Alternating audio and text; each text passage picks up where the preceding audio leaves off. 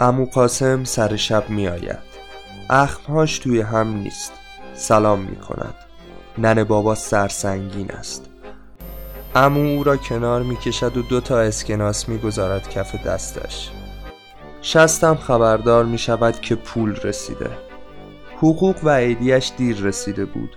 هر ماه کسی می آید به آبادی و حقوقش را می آورد رفتم جلو و دست امو را بوسیدم. عید شما مبارک. امو لبخندی زد و پنج قران گذاشت توی مشتم. برعکس هر شب امو با ما نشست و شام خورد. ننه بابا آبگوش درست کرده بود. امو صبحهای خیلی زود تاریک و روشن بلند می شد ورزش می کرد و از در می زد بیرون. ننه بابا سر نماز بود که می‌زد بیرون و پیاده دور تا دور آبادی راه می‌رفت. پیاده روی می کرد از راه های باریک هاشیه کوه می‌رفت. گاهی هم از کوه بالا می‌رفت. تفنگ هم داشت. تفنگ سرپر که توی لولهش باروت میریخت و کهنه میتپاند و با میله کهنه ها را توی لوله میکوفت. وقتی برمیگشت گنجشک و کپک و تیهو می‌زد. خیلی وقتها هم دست خالی میآمد. همیشه دلم می‌خواست همراهش بروم. با بوی عطرش از خواب میپریدم. خوابم سبک بود. بوی خوش عطرش حیات را بر می داشت.